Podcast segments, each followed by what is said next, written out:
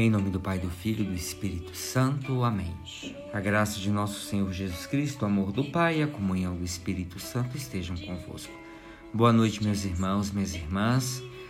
É, hoje nós temos a memória e festa de Nossa Senhora das Dores. Quero rezar com vocês o, a primeira leitura da liturgia de hoje, que é de Hebreus, capítulo 5, dos versículos 7 ao 9. Nos dias da sua vida terrena, apresentou orações e súplicas àquele que o podia salvar da morte, com grande clamor e lágrimas, e foi atendido por causa da sua piedade. Apesar de ser filho de Deus, aprendeu a obediência por aquilo que sofreu, e tornado perfeito, tornou-se para todos os que lhe obedecem fonte de salvação eterna. Palavra do Senhor, demos graças a Deus. Caríssimos amigos e amigas, numa memória da Virgem Maria, a liturgia de hoje oferece-nos esse texto claramente cristológico. Cristológico porque vai falar de Cristo. Esse texto retirado de um contexto em que é sublinhada a filiação divina e a identidade sacerdotal de Jesus Cristo.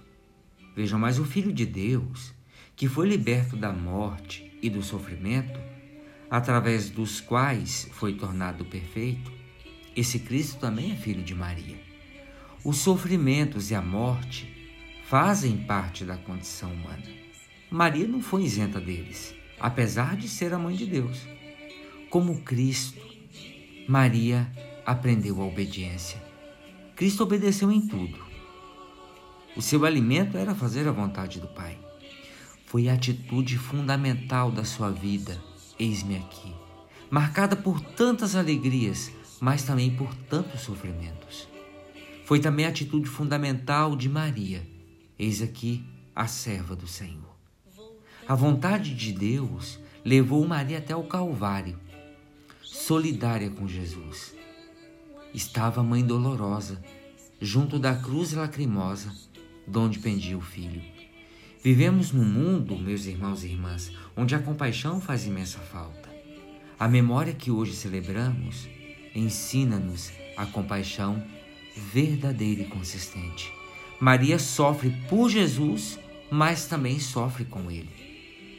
Por sua vez, a paixão de Cristo é participação no sofrimento humano e é compaixão solidária conosco. A carta aos Hebreus faz-nos entrever os sentimentos de Jesus na sua paixão, quando diz: Nos dias da sua vida terrena, apresentou orações e súplicas àquele que podia salvar, que o podia salvar da morte. A paixão de Jesus foi impressa no coração da mãe. O clamor e as lágrimas do filho fizeram-na sofrer de forma atroz, dura.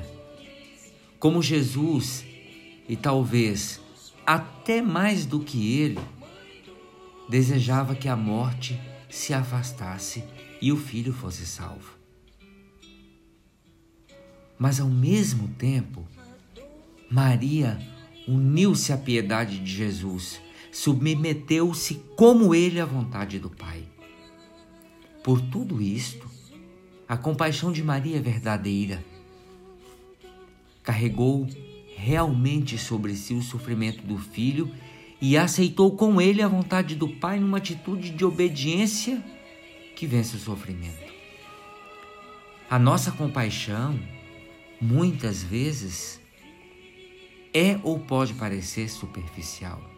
Não temos a fé de Maria. Nem sempre vemos no sofrimento dos outros a vontade de Deus o que está certo, mas também não sofremos com os que sofrem. A leitura de hoje faz-nos pensar no sofrimento que continua a ser uma realidade na história individual e coletiva da humanidade, mas que de certo modo também existe no mundo divino.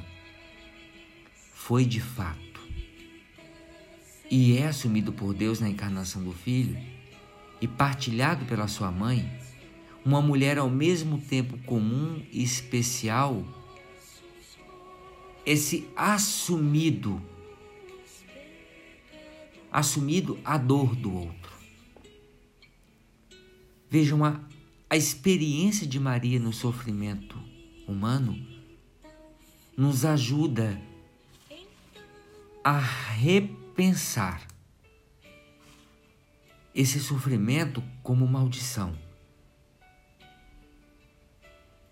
E mesmo que difícil seja, ver o sofrimento acima da maldição e ver o sofrimento como uma mediação de vida, de uma vida salva e de uma vida posta posta a serviço do amor. O sofrimento de Maria transcende a maldição. O sofrimento de Maria mostra a mediação da vida verdadeira e do verdadeiro serviço que brota do amor. Ó Santa Mãe, por favor, faze que as chagas do amor em mim se venham gravar. O que Jesus padeceu, venha sofrer também eu, causa de tanto penar. Ó, dá-me, enquanto viver, com Jesus Cristo sofrer, contigo sempre chorar. Quero ficar junto à cruz, velar contigo a Jesus e o teu pranto enxugar. Virgem Mãe, tão santa e pura, vendo eu a tua amargura, possa contigo chorar. Que do Cristo eu traga a morte, sua paixão me conforte, sua cruz possa abraçar. Em sangue as chagas me lavem e no meu peito se gravem para não mais se apagar. No julgamento consegue que as chamas não se entregue e não seja entregue quem soube em ti se abrigar.